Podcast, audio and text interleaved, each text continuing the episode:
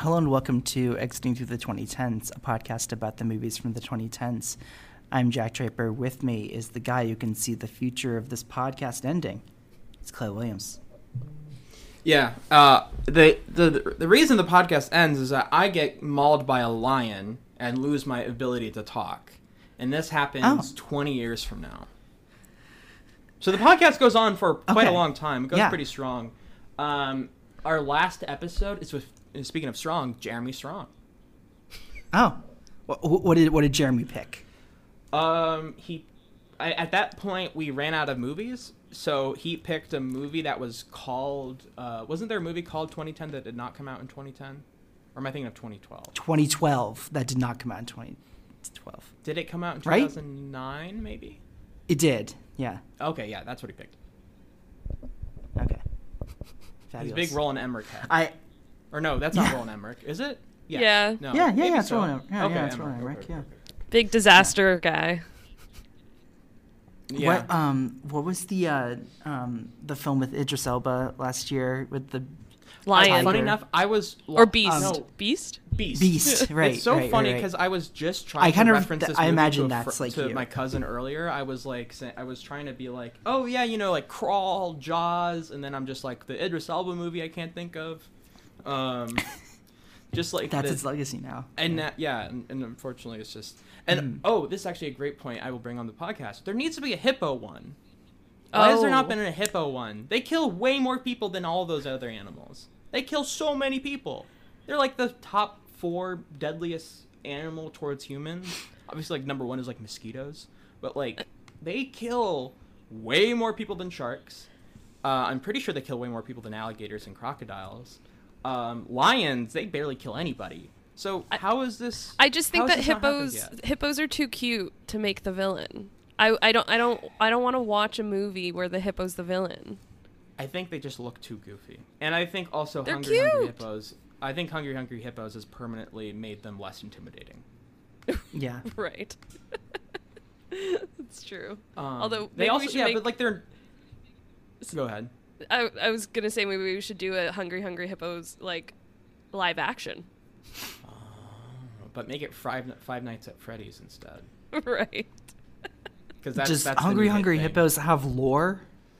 God, I am I the only one who thinks that was at least at some point in development was a Hungry Hungry Hippos movie? There had to have been. They were making like where they were just like fucking uh, Monopoly. Um, they're all like was it Mattel? I don't know Yeah. if Hungry if Mattel owns Hungry Hungry Hippos, but no Hasbro. Hasbro? I think Has- it's Hasbro. Hasbro. But yeah. there was a point like before Barbie where they were like, yeah, we have every movie that we can think of in development. But what would the little balls be? Like what what are they supposed to represent? Food, I guess. What kind of commentary would it Oil. have? It's a politi- it's a political allegory. Oil. Right, right. yeah. Because wasn't it um, Lena Dunham is going to direct Polly Pocket? yeah. That can't be true. That was. You see that That, all that of these sounds real, but Mad Greta Libs. Gerwig directing Barbie Mad doesn't sound real either. Like, yeah, like I don't, I don't know. Maybe the hippo, a hungry, hungry hippo was discussed after. Who, Barbie I would actually you I want to heard direct? Jordan uh, Peele. Jordan uh, Peele is directing Hungry Hungry Hippos. That's what I heard actually. Oh honestly, if anyone could do it, it'd be Jordan Peele. Yeah, get Jordan on it. What, what does he have? What he has? What does he have cooking? Yeah. Today we're not discussing Hungry Hungry Hippos pitch, but rather uh, 2016's Arrival. Uh, and uh, today with us, it's Sophie. How you doing, Sophie? Good, good. Thanks for having me.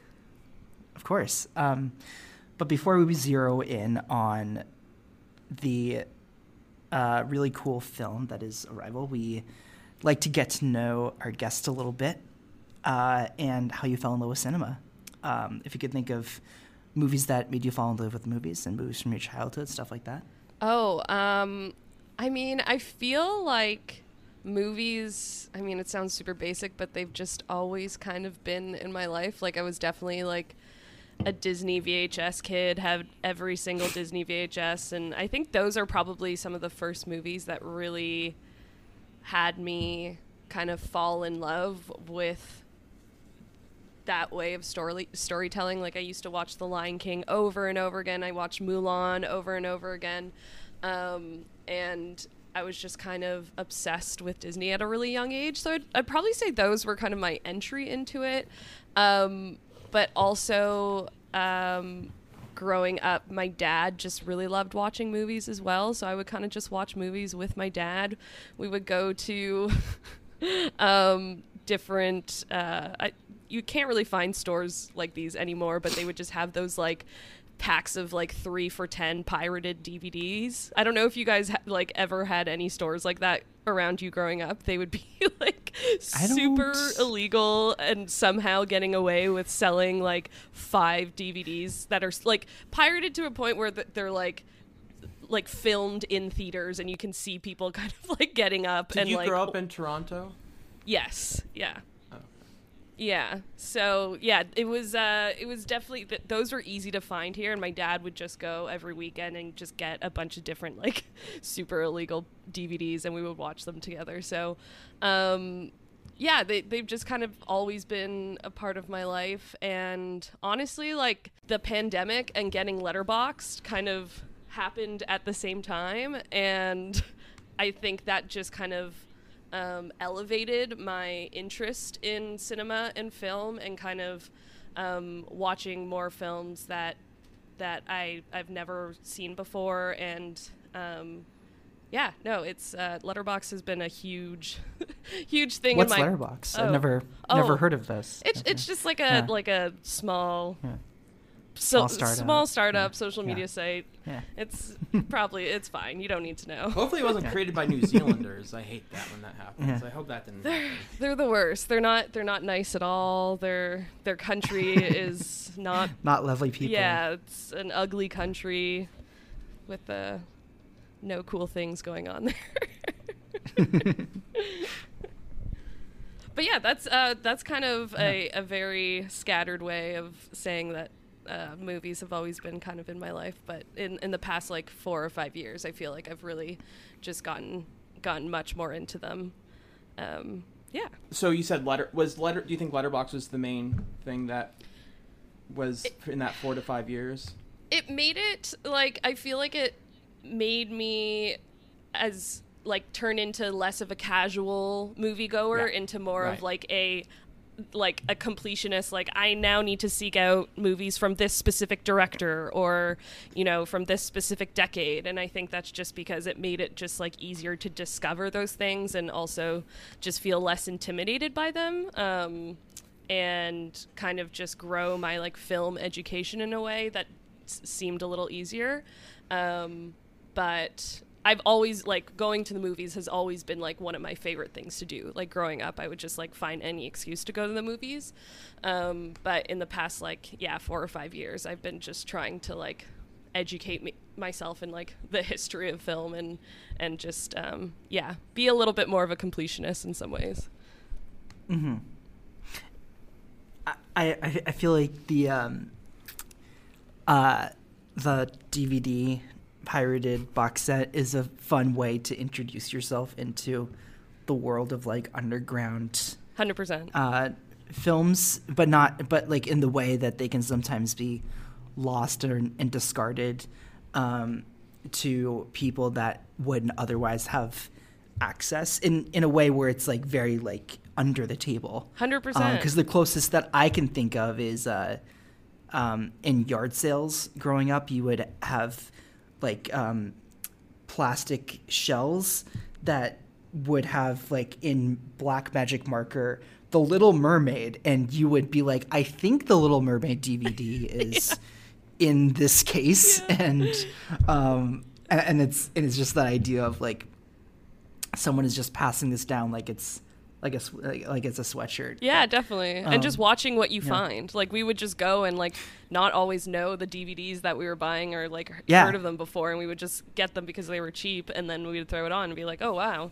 That's actually a really good movie." Um but yeah, the the quality was usually terrible. so Do you remember stuff that you that you found? Do you remember any films? Um. Oh my God, so many. I remember distinctly. Um, we got a Spirited Away DVD, Ugh. and I remember watching the shit out of that. That's one of my like all-time favorite movies. I watched it from like a super young age, and um, I me- distinctly remember getting that that copy, um, and just watching it all the time. Um, yeah, I also distinctly remember getting a box set of the OC. which is uh, one of my like all-time favorite shows as well. Um, but it was like this box set that it was all Same. it was all in like all of the like um, everything on the box was in like Mandarin. it wasn't in English, so it was just like yeah, it was super random. But those are those are two that stick out in my mind of ones that I just like constantly um, was watching and would have on repeat. And also, how sad is it that sometimes when you'll na- you'll hear this generation of little kids being like, "I grew up with the Little Mermaid and the Lion King and Mulan," you have to be like, "Which one?" Yes. Oh my god. Like I was thinking that. Like, did you just watch like the one that looks like it's gener- generated by AI No. or? and yeah, even the Lion King, like the all of these live actions, Yeah. I'm like, no, please, no, just Yeah. go to the source material. I know.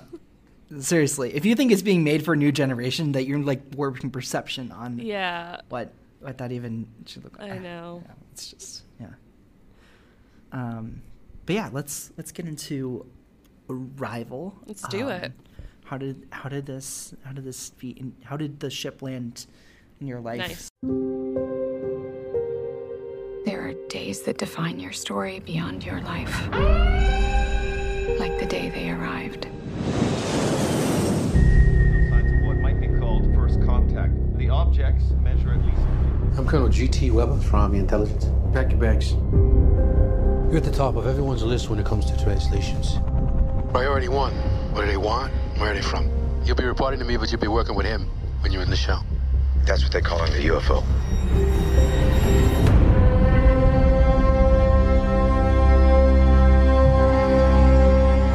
Who's being carted off in the medevac? Not everyone is wired for what you're about to do. So what do they look like? You'll see soon enough. Every 18 hours, a door opens up. That's where we go in.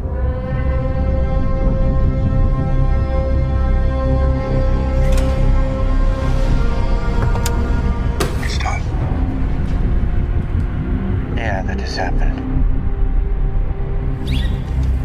What happens now? They arrive. They need to see me. Dr. Banks?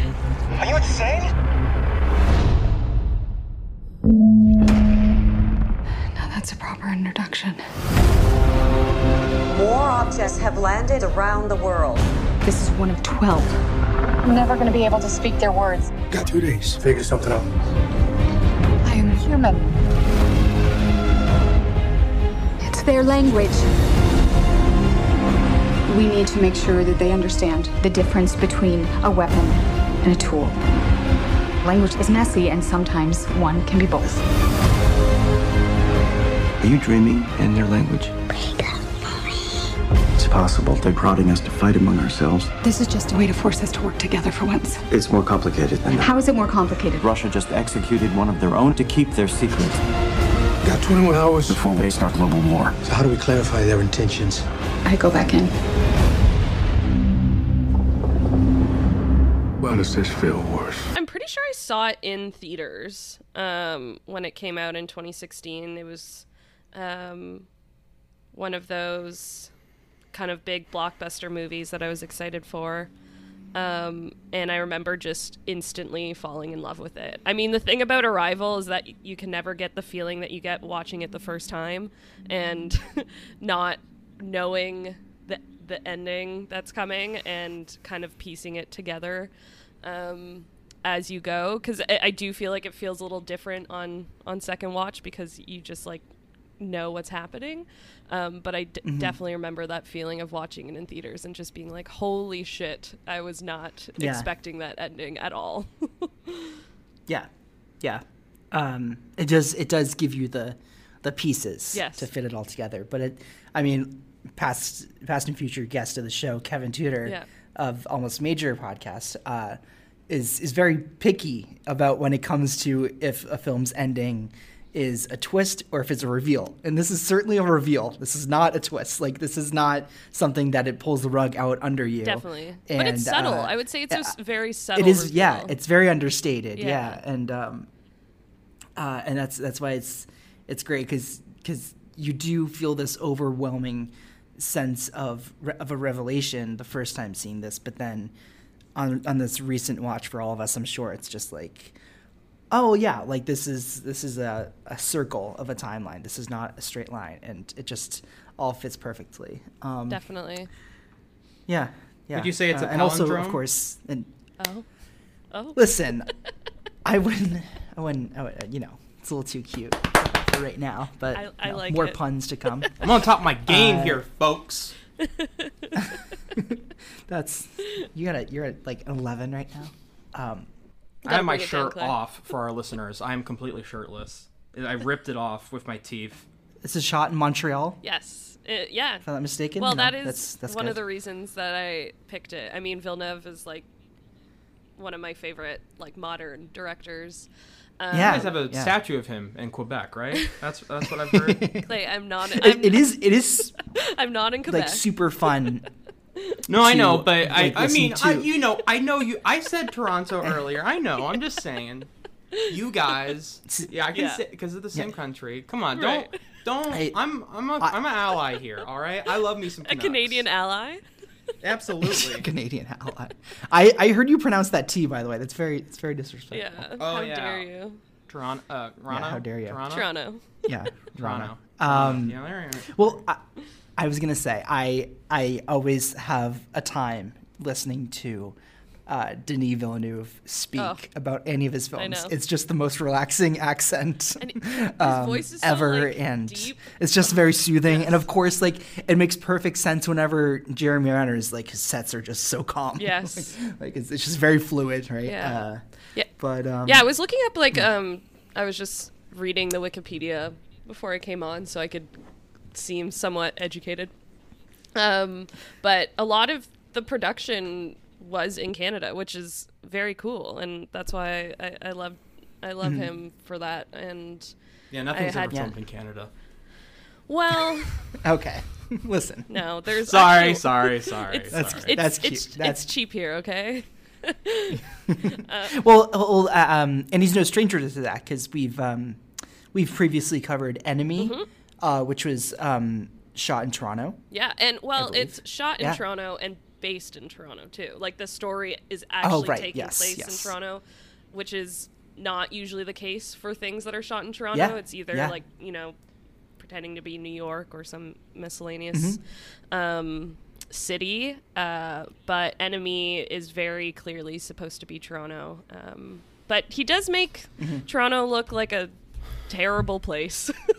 Which Makes it look Yeah. yellow. yeah, I think it's it, yeah, it's it's like piss. it's yeah, the point piss of it yellow. in a way. I think. Um, I I love Um, Enemy as well. I I really love that Yes, movie. yes, me too. Yeah. Uh, but we we've also covered um, Blade Runner 2049, and it's fun to go back to i- Arrival interviews and hear like, oh, he's shooting a next this next movie. Like, oh, what could that be? And and uh, he couldn't attend the TIFF premiere because he was in um, he was in production on Blade Runner, and it's just like, oh, foreshadowing. That that Um, is kind of the wild thing about like his run of movies. yeah, his run is pretty impressive. Yeah. um it's just one after the other it's like he Mm-hmm. didn't stop from like what like 2013 till like 2021 basically with dune like it's just like Yeah.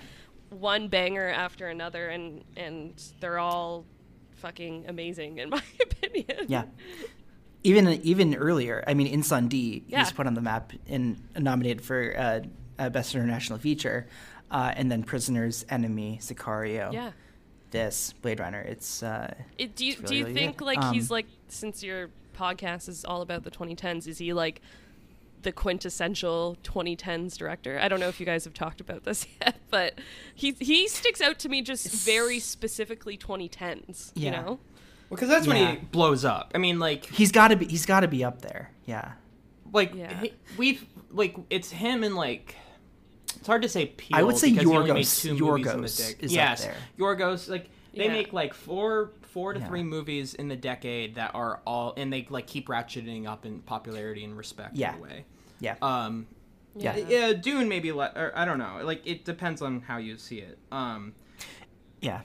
but yeah, I mean, uh, he's definitely up there. Um, because like if you look at like you could say, oh, Nolan made like, but Nolan started like he was just on, he was already up there in 08. Like Yeah.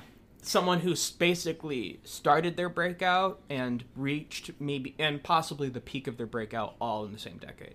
Yeah. Um, And, and I would say Yorg. Yeah, I, I was gonna say that same thing. That Yorgos and uh, Denis Villeneuve are distinct in that way.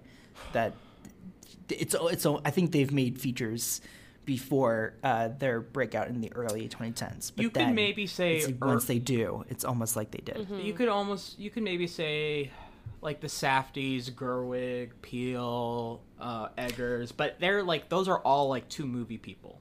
yeah. two I feel like movies, that's like the and newer the wave. one.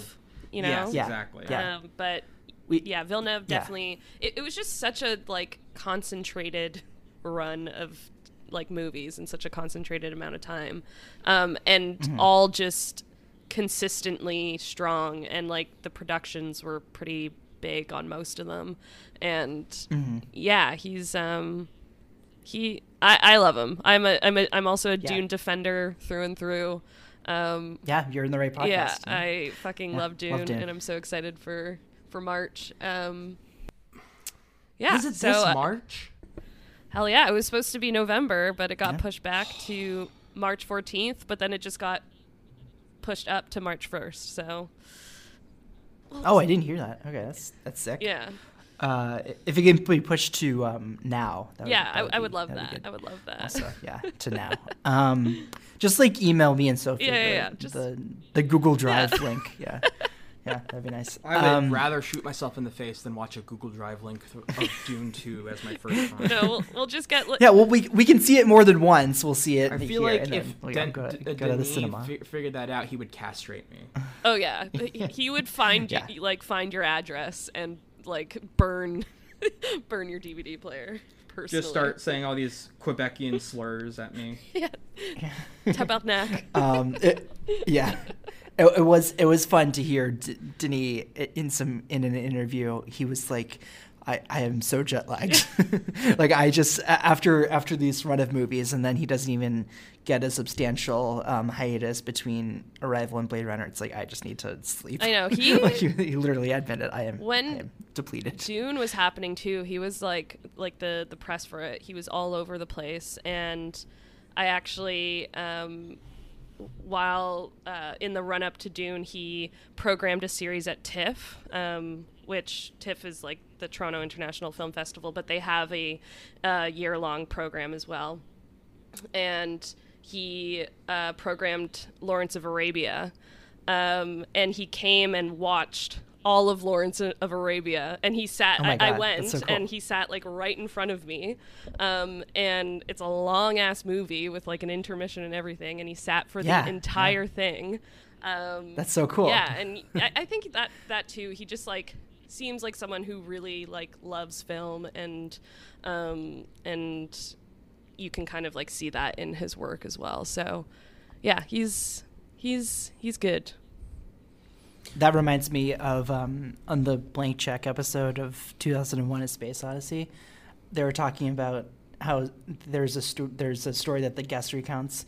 Uh, Steven Spielberg goes to see 2001 when Christopher Nolan restored the film. That's wild. Uh, I think I think for its anniversary, and uh, and they were commenting like, of course Steven Spielberg like has like a projector and a and like a print in in his home about like for 2001 but it's cool that he goes and like buys a ticket and like gets concessions 100%. right uh but yeah it's it's just you know the experience and being with people Yeah. uh i had myself a time seeing arrival Oh, really? because not only did did i see it like like the movie did very very well financially Yeah. and you know maybe we'll get into why a little later It's but, crazy he got Blade um, Runner before this did well. I mean, I guess Sicario was also a hit, Yes. but still. yeah sicario was also you know a minor hit um But I saw this on the same day that I saw Moonlight. Oh. And I was a bit emotionally taxed. My. God. How, like, how did Yeah, you come um, back from that? Um, I'm unsure because I was I I didn't really like the, like 2016 was the year that I started really uh, loving the uh, pers- per, like I, I loved following what people were saying out of festivals. Right. Um, that was that was what I that's that was when I learned what festivals were. Right. Uh, what what like I I don't think if I did that I would I wouldn't seek out the things I would seek out or yeah. um, it was a big year. f- know who to pay attention to. It really was. Um, and I don't think I kn- knew what either movie were about. I'm just like, No Mom, shit. Drop me off. I'm going to the movies. like maybe I did know what they were, but not to the extent of what they were asking for me as an audience member. Mm. And seeing this first, then Moonlight. Mm. What do we think? Was that the right decision by by me at, Oh, I don't at 17? or know, bro. Those are two of my. I mean, those are the two best movies of the year for me. So it's like. Yeah, certainly up there. Uh, Cer- I agree, but I also think um, I don't know if I would be able to keep watching things after I've watched Moonlight for the first time.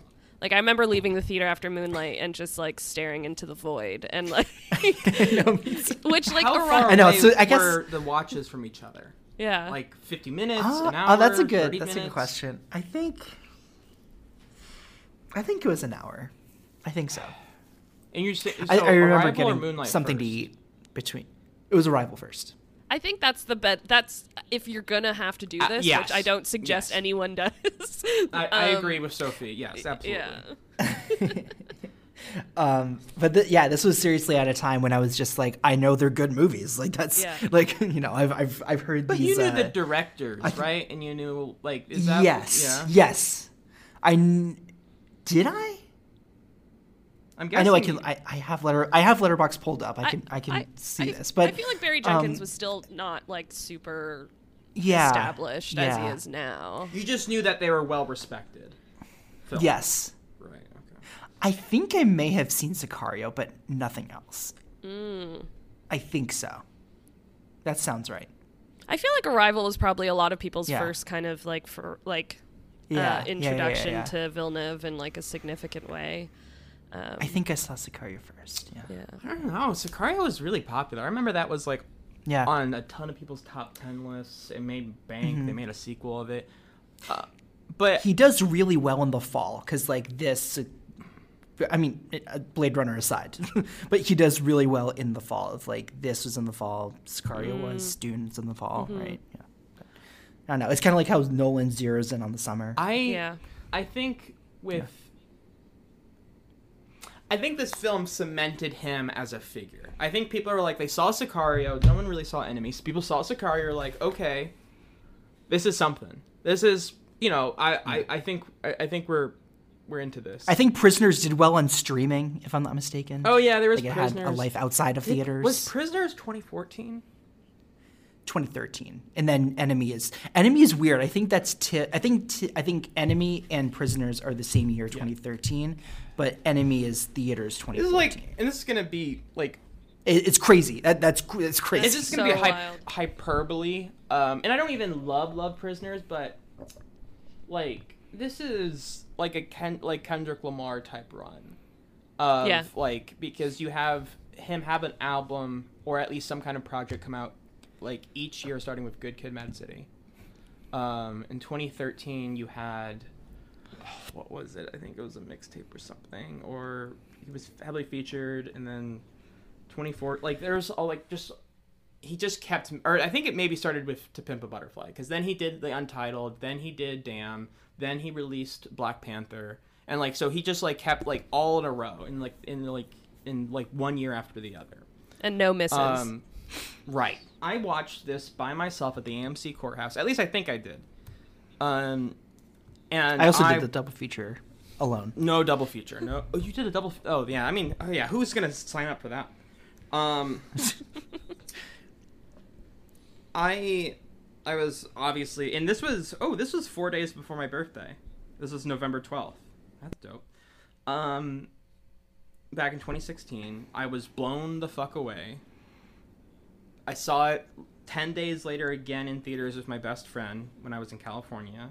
Then I see it a year later, or uh, somewhat of a year later in July with my cousin. And then I, in 2017, and then I haven't seen it since then until today in 2023.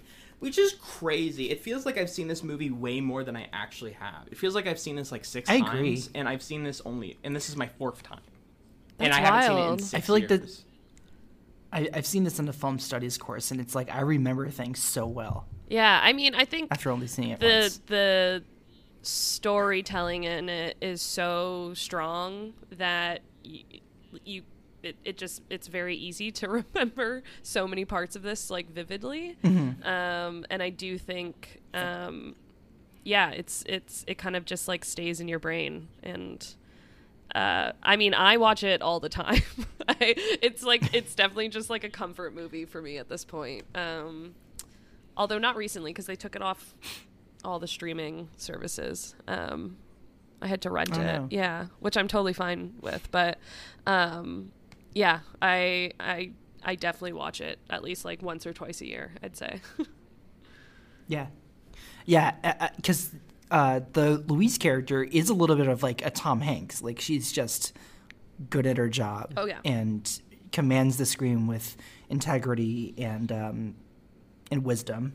Uh, and it's those kinds of films that can lure you into this like sense of like right and wrong, and there, and it never goes out of its way to like villainize anyone. It's just like how how do human beings respond to issues with like logic and math? And it's like you know, and and I and I remember uh, critics saying at the time like this isn't very sexy, Right. But it works, yeah. and uh, and it's kind of a magic trick that Eric Heisserer pulls off. Yeah. Um, I also think it's wild because I mean the themes of it and uh the what they're talking about it are quite like profound and deep and big ideas but the actual script is pretty simple like I, it, they wrote it in a way that's just so easy to follow um, and just uh, there's n- never a point where you're that confused i don't know um, even if for you don't such like a fully for a, a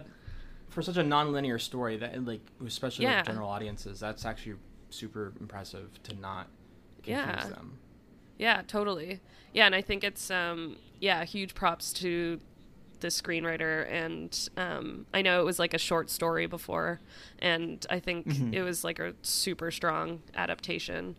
Um yeah, I don't know. I don't think it won any Oscars though. Like I, I'm shocked it didn't win it for best. didn't, Yeah. but it was I think it was, was nominated, nominated for for a a bunch, bunch but um, yeah. no acting noms. well, I I mean, no act. I mean, controversially, no acting noms. Um, which is kind of wild because I think Oh, this is like okay, it- Amy Adams' best. it had I, and it's her last good role Yes. also which is sad um, but it won for i mean film you know film role but um, it won for sound editing which i mean is is good it's you know it's deserved it's a bit it's a bit like um, the ex machina visual effects win where it's just like seamless um, what happened to but what, what about sound also- design? Who could have won de- sound design over them? That's so funny to me that how that works. it's sound mixing is what you're trying to Or sorry, um, sound. Wait, is it sound mixing and sound editing? Is that the two?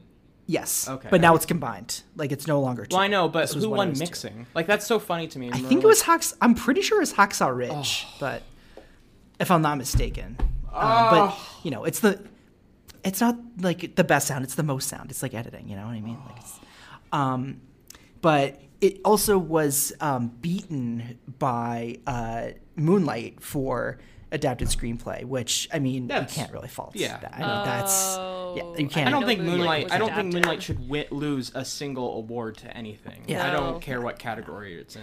Not Right. even- Um, and yeah. Nothing. I know.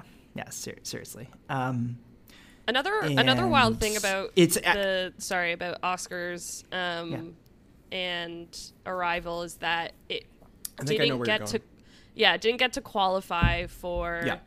best original score because of the Right. song that is not yeah which is In Nature of Daylight by Max Richter. Yeah. which I fucking love that song. It's like as soon as it plays, my whole body just is like It's the most- chills. affecting piece of music. Not ever for me, but it's like up there, dude. Because it, it like it immediately transports me. I, I want to burst into tears anytime I hear it. I I thought Yeah. for the longest time that it was an original, like it was part of the original score. Obviously, and- I, I I thought so Yeah. as well. But then the It- only it's a bit like this. This kerfuffle did happen with uh, There'll Be Blood and uh, Jonny Greenwood. Oh, I didn't also, know that. where it's like he did, where it's like uh, he used music that that was pre-existing. Right. I mean, um, the only reason I figured out that it wasn't an original song to for Arrival is that I was watching Shutter Island, and it started playing in Shutter Island, and I was like, "Wait, Mm-hmm. what the fuck? This is from Arrival. How did this happen?" Yeah. Um, and, and Yeah. then I looked it up, Yeah, and I'm like, "That weird? is wild." But also, Yeah, that's right? kind of wild that it just like it can't be nominated for an Oscar just because I don't know. I guess it kind of makes sense, but to me, I'm just like this. You almost wish there was another category.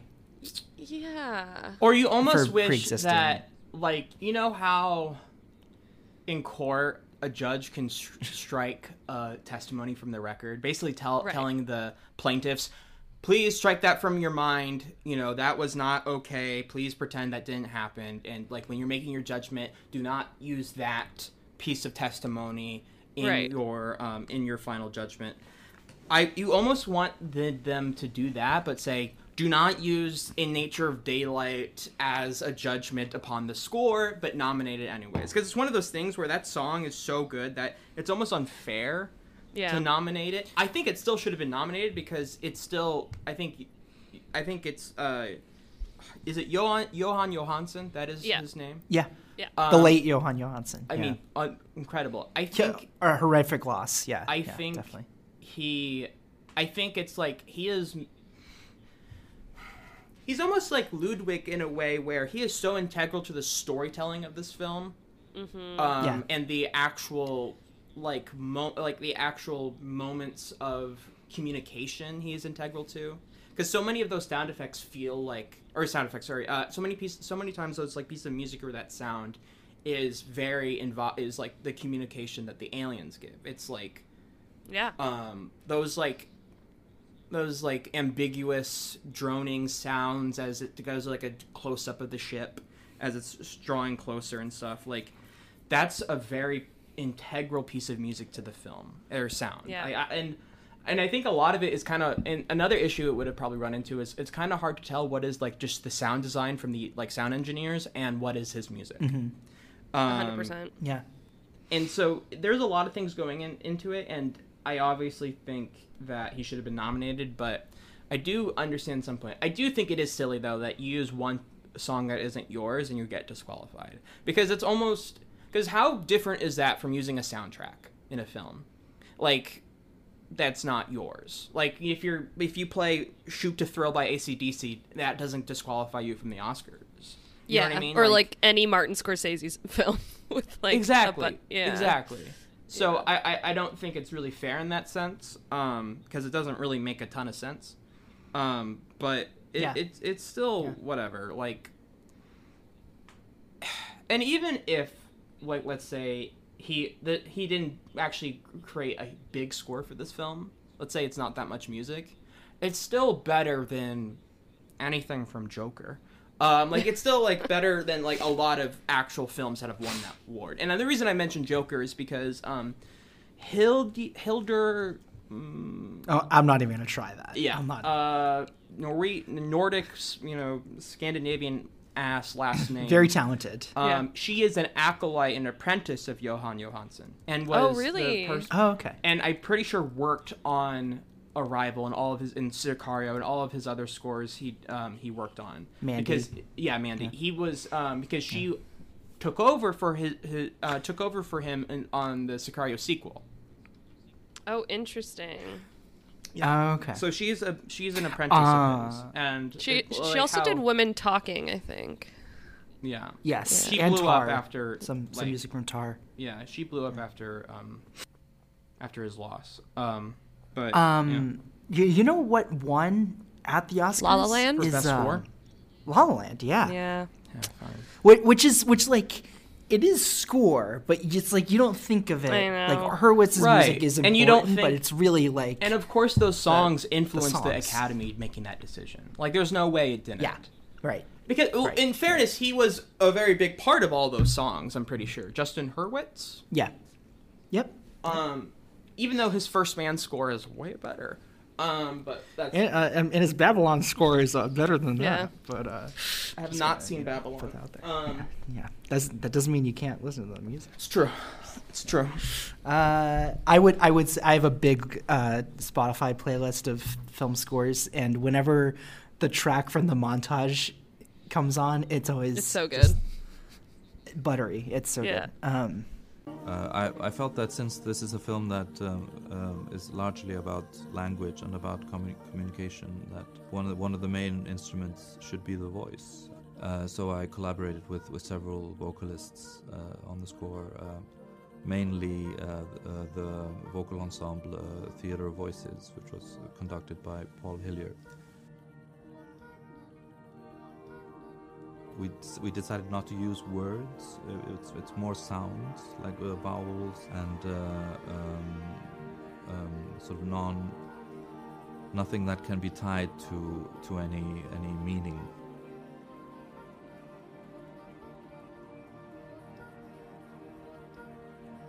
And so, so the voice, you know, was, was an important uh, uh, initial element. And, and, um, but there's also a lot of percussion.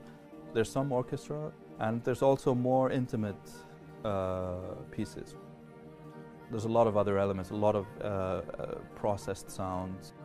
When I work with Denis, I, I uh, usually start very early on in the process uh, before uh, they start shooting. As soon as I've read the, read the script, I start writing. Uh, Denis was generous enough to to give me quite a lot of freedom in terms of uh, the sound.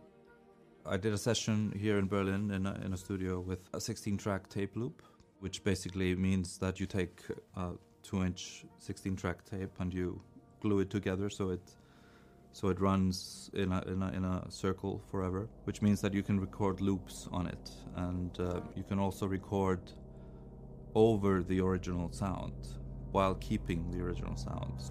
And uh, so we did that over and over and over and over and over until, we had a whole tape full of uh, this very strong, thick uh, piano drone. And then uh, I asked uh, uh, Robert uh, Aiki Aubrey- who's a, um, a frequent uh, collaborator of mine, and I asked him to sing uh, a series of notes over this drone. When Rob was singing those, um, that first idea, those those first few notes, uh, I really felt that there was something magical happening. So I took out my my iPhone and I recorded it, and I sent it to Denis, and it was only like 10 seconds, and uh, Denis responded almost immediately, uh, saying, "This is fantastic. You have to send me a five-minute version of this." And he uh, listened to this music um, um, throughout the process of filming.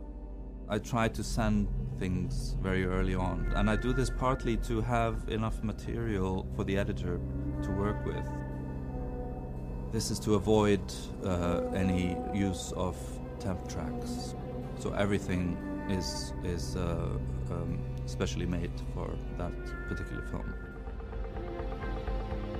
when I create the, the, the soundtrack album, for me it's always a very special thing. It's uh, I, I always try to make the album work as a listening experience on its own. I very often make uh, special versions of, of the cues, extend them, uh, change the you know uh, some arrangements and and. There are all sorts of things that you can do with, with a soundtrack album, which are very creative and very interesting. where should we where should we start? Should we start with like Amy Adams? Like Yes. What's I I just miss what's- her. What's going? I'm- I miss her. What's going on? what's going on? She's so good. And like I just feel like I I don't know what happened after post arrival, but like she is such a huge part of why this movie hits the way it does. Like she's just so um you could She's just the movie. She is the movie and yeah, she just plays it so softly and subtly but like extremely powerful and you can just like feel everything that she's feeling. You can feel the weight of everything she's feeling. Um and I just miss her. Mm-hmm. I will compare this to why I'm like the biggest Jason Clarke fanatic when it comes to his performance in Dawn of the Planet of the Apes. I don't think anyone likes that performance more than me. And the reason I like that performance so much is because he, because you just have to fucking think about it. When he goes into the land of like that compound that the apes have built, where it's all he's surrounded by apes and the ape society. Do you know what he's actually looking at? A bunch of weirdos dressed in spots. Yeah. And he has to act like he just discovered, like he's looking at a brand new civilization that blows his fucking mind. Yeah. And he has to portray that emotion. He has to portray also these little subtleties of his relationship with Caesar and all these different things. And he's looking at a bunch of weird guys dressed in like a gray jumpsuit with dots on them. Do you know what Amy Adams is looking at when she's talking to those aliens? A green A screen, probably. I was wondering that. Like, I, I was like, do you think they just like put maybe a video of the heptapods or something in front of her? I really Because don't think so. I bet it was Yeah. just a green screen, but I don't. I- I, don't. I don't know. Honestly, probably. But um, I was thinking That- about so that.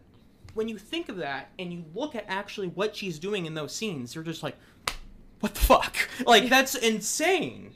Yeah. And just how and I mean Renner is also quite good in those scenes, but what she's doing is on a whole nother level of acting because and and that's why I mean, you know, I think when we talk about that kind of like acting in front of a green screen, we all think about like the prequels, know, the Star Wars prequels, because that was such a big thing, and that's why people, uh, you know, like are split on those performances in those movies because they're trying to give the actors a little more like credit for you know what they had to act with, especially with a Mm. director who is not the greatest uh, uh, director of actors.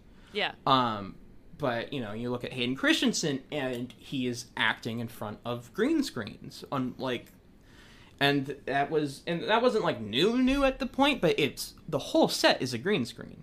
All, Yeah. all of those scenes, it's all green, and so Yeah. he has to do some huge imagining when it comes to that. And obviously, there's a lot of actors in those movies that are much much better, but you still have to look at it from his perspective. Um, and so when you look at that and you look at how people like, and I'm not saying Jason Clarke is on the same level of Amy Adams. I don't, and that performance in Dawn is not the same level of, as she is in Arrival, but you look, but you still have to think about it from their perspective. It's the Yeah. way I, it's almost the way I see, um, when I watch like Sherlock Jr. from Buster Keaton. You have to understand that there are no fucking safety regulations at that time.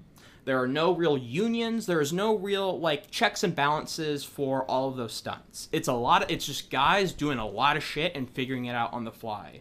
There's not like complicated camera. I mean, they have to figure out camera rigs that make sense with huge, heavy ass cameras while they're doing a chase scene or something, or while he does the like you know, and just these like um crazy, crazy things. Like the film itself is impressive, but when you think about what went into the film and the limitations and the challenges they had while doing those certain scenes or sequences, you're just like, holy shit, that's incredible. Mm-hmm. Um, Yeah. ob- obviously, there's a difference there, but you know, one being safety and one just being like CGI and stuff. But still, it is just so. So yes, on one hand, and there's that that challenge for Adams, and there also is the challenge of that she has to be acting in five different timelines. Yes. And she has to come back from that timeline in a sense. And I would love to see what how Villeneuve worked with her on that set because I, as a director, couldn't even imagine to really kind of work with an actor in those in that complicated sense, where she Yeah. has to basically portray that she li- she's living in all times at every time. Yeah, and it would also be like his first time directing someone someone in that way, really. Like um and I also just find a lot of what she's going through, she's internalizing it. Like she's not talking about these flashes of um seeing a child or her child or whatever and she's kind of internalizing it for for a lot of the movie and you just feel you feel it the entire time and you just know exactly how how she's feeling. And yeah i don't know. It's it's so impressive and it's and it's just very subtle. I, I love it. I i think she's my favorite part of the entire movie which i guess is a basic thing to say. And also being in like every scene. Yeah. Um and knowing like the movie's emotional burden is on that performance. And of course it completely switches your view of the character once you know in, in the beginning you see that devastating event with uh, with Hannah Mhm. happen and then uh, she goes in, she goes into the lecture um, and looking despondent and a little bit like zoned out. But then like that's completely different once you realize like the timeline isn't uh, as straightforward as it may present itself. Yeah. But it works even if it were to be linear but it's but it's it's ahead of the movie. Um, and it's it's it's even cooler once she sells those moments when you have to explain uh, like the science to Whitaker or Mhm. like you have those moments of bonding with uh, with Renner. Like it's not even like alien related um, but I, I- I think yeah the, it I think I think it's also like Villeneuve is really good with casting oh yeah um, like like her and Emily Blunt are uh, re- like fitting the roles and fitting the tone of of his vision really well. Yeah. Um, a- and it's and it's like I don't think he's trying to like say anything about it um, at the time as explicitly as people may infer, because there was a lot of questions from interviews that I listened to that was like, "What do you have to say with a woman leading the movie?" Yada yada oh, God. yada about today's society, and it's like I I just I think that there you know you found actors that were best for the part, and you know this it just happened to be Amy Adams and Emily Blunt, but Denis is very. He's no. He's he's somebody who um, I think I've like I said I've kind of grown past that. I, I had some experiences. Um, I think being a mom helped me a lot.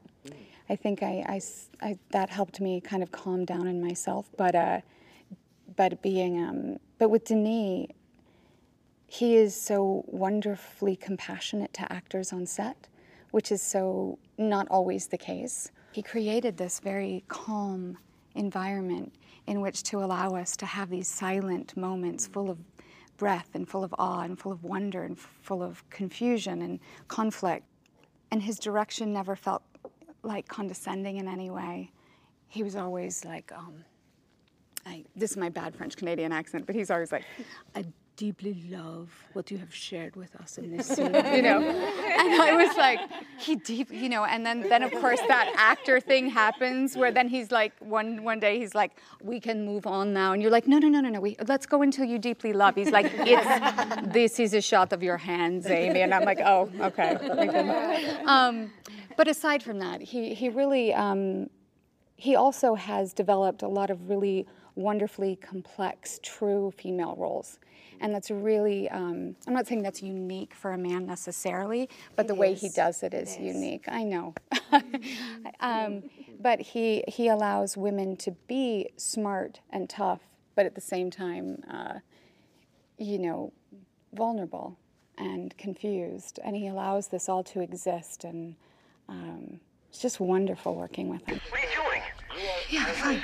They need to see me. Taking off her hazmat suit. Dr. Banks. Is it okay? The risk of contamination. They need to see me. Dr. Banks. She's walking towards the screen.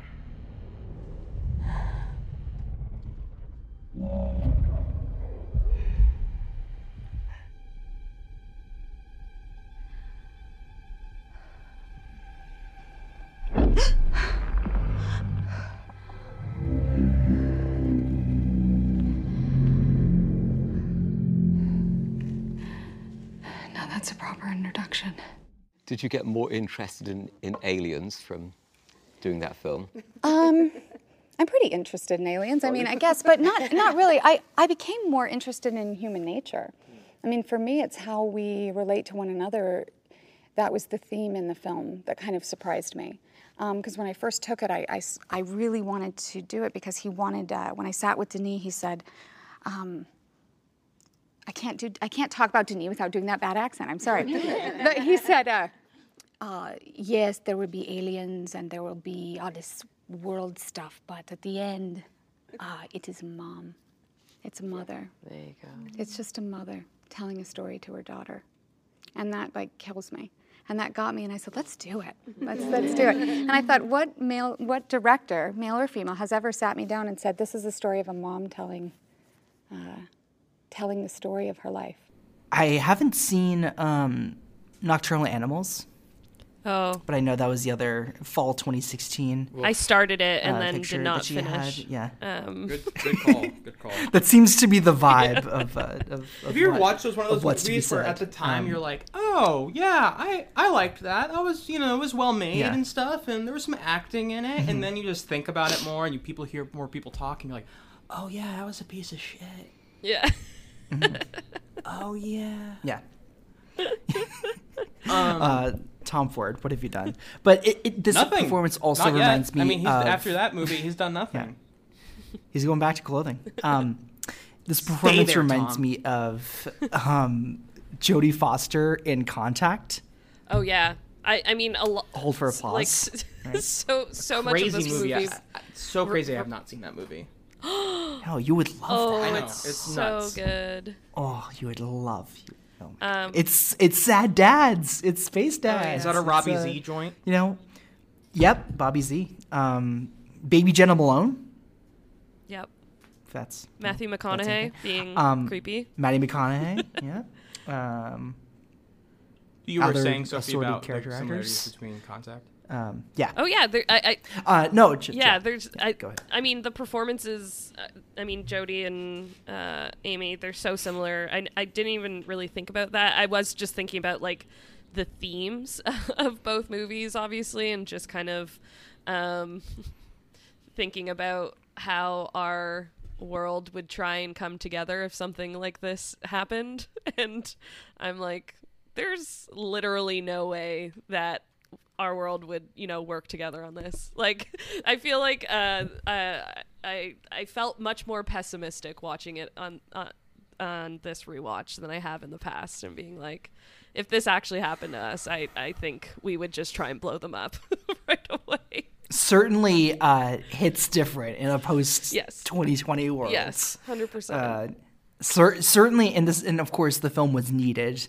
Uh, in when a certain something happened in the fall of 2016, Exactly. uh, when there's there was a certain circus in the White House. yeah and, exactly exactly Yeah, yeah. um uh, and, and that may have helped in the movie's box office. I would say it's yeah and it's funny you know, that like about coming together. this movie uh, like arrival kind of like makes china and russia seem like the super aggressive ones who would who would strike first but like we all know that it would be the us who tries to Yeah, yeah, right. to, to bomb the aliens first um but yeah and it, it, it just has similar themes I think I almost get the most emotional out of that, like with that idea, almost, especially in just nowadays and everything that's happening. It's just there's more humanity here with these ideas of like people from these countries than so much, so many other films.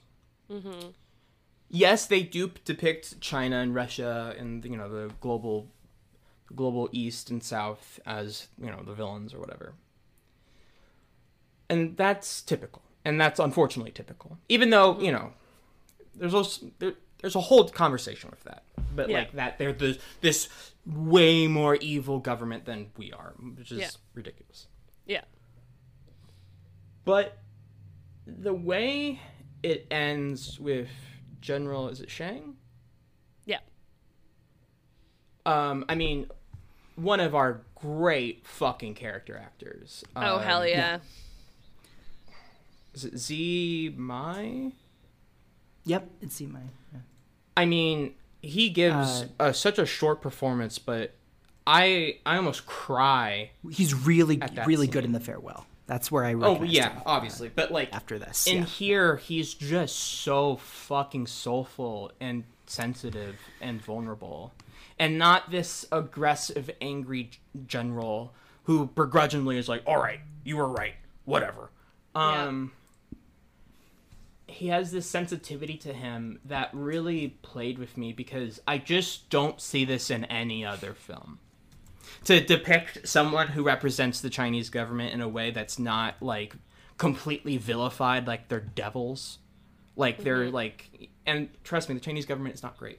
Um, you know, I'm not, whatever, but I know, um, but our government isn't that great either. Wait, what? So it, it's it, but to, and have them be the obvious like villains of everything, it just gets to a point where it yes, it's racist, but it's also just fucking ridiculous in the sense of Yeah. like these are just not like they're almost not human in a lot of our media.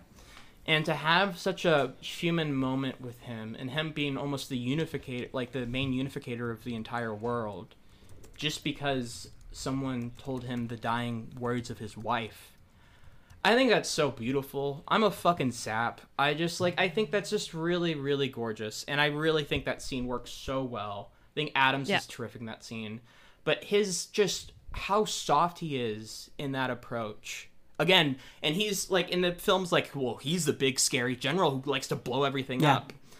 Um Yeah. but even but also like there are moments where he's like i don't want the aliens to divide us like i want the world to be joined together yes it's an act of aggression but it's not like he's like i want to you know he's not it's not this i feel like in a lot of other scripts he would be the person like oh i'm gonna take the weapon for myself Yeah. Right, right. It's a more sophisticated, sophisticated screenplay. more nuanced to have someone of that of that character type to to to not act as an aggressor.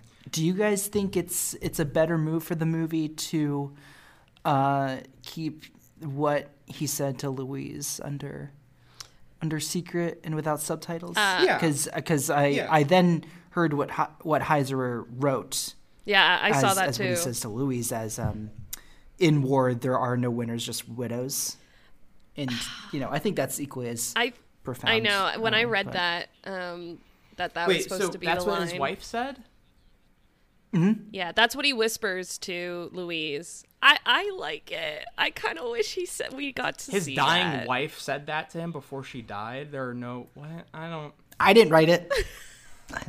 You know, don't don't make that face. if I'm me. dying and I'm tell- like, wh- what am I gonna say to my husband? Not like a political statement. Like I don't. I don't. It's a story. These were hard Clay. times. It's I don't know. To be I- these.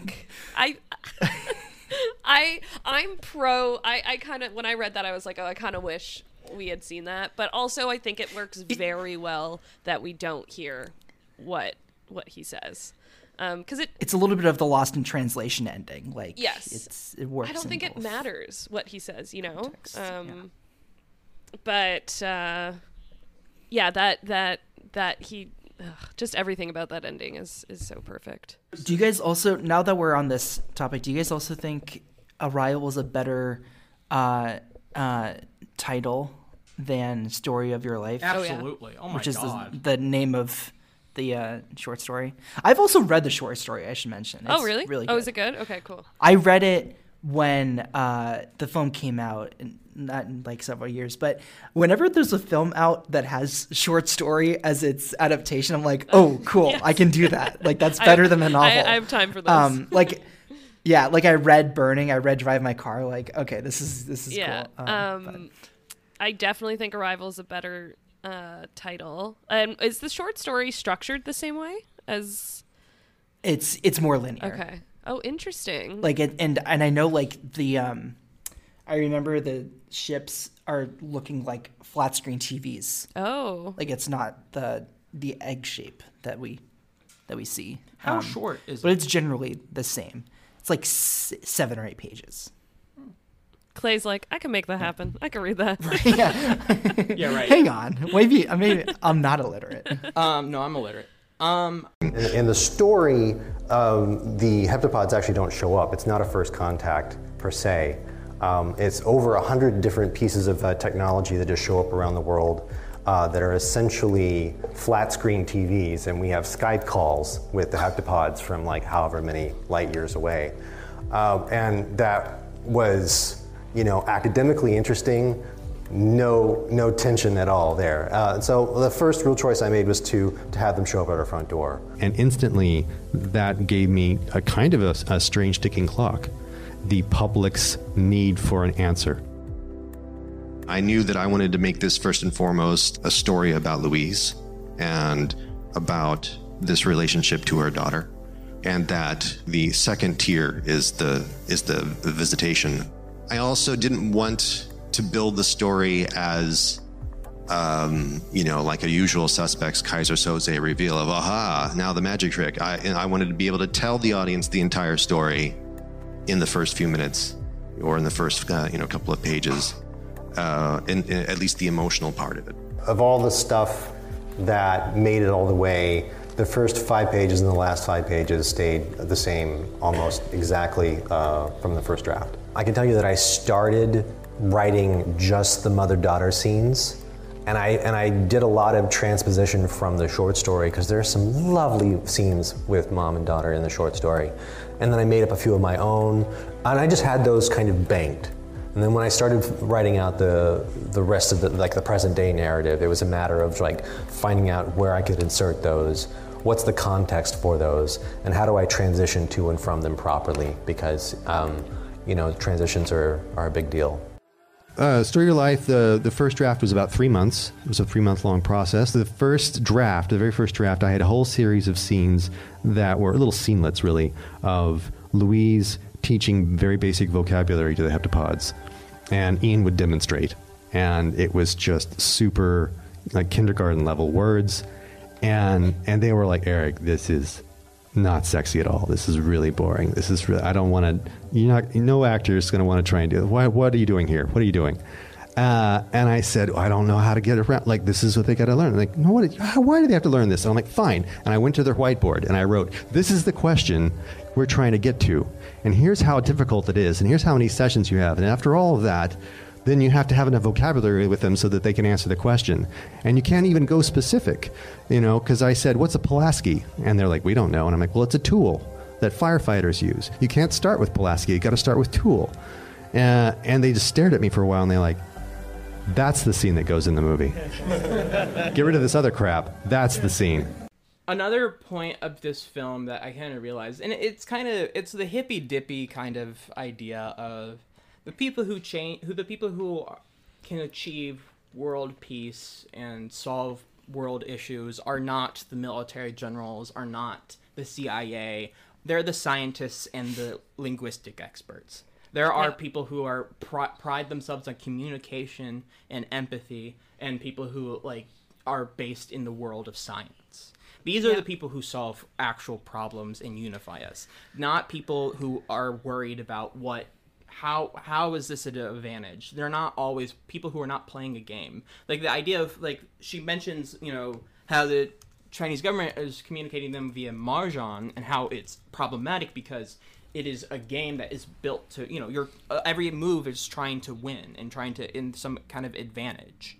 Um i think that idea how diplomacy worldwide is basically a game of mahjong Mhm. and how detrimental that is to everything um and also this idea of military institutions also being a hotbed for radicalization i mean look at Mhm. what the soldiers do listening to like alt-right like i think those i, I think to be honest that's pretty risky or not risky but un, not really seen in blockbusters. And whether you want to call this a blockbuster, that's up to your interpretation.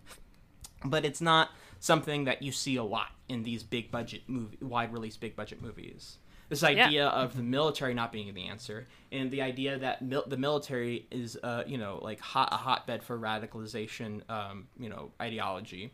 The idea that the I, solving solving via violence is the complete incorrect way to handle a situation. The idea that scientists and lingu- linguistic experts are way more effective at diplomacy than any kind of military, politician, or you know, inte- uh, national intelligence service people are.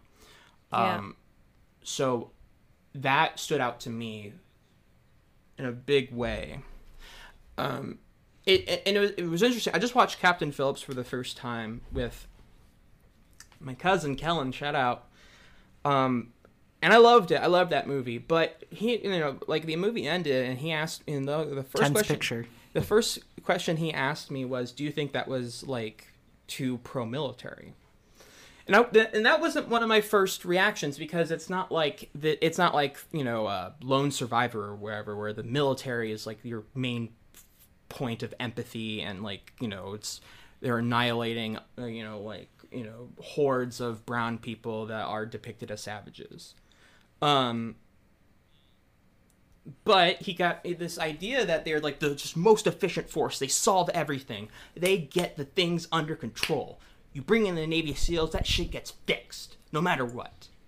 Yeah.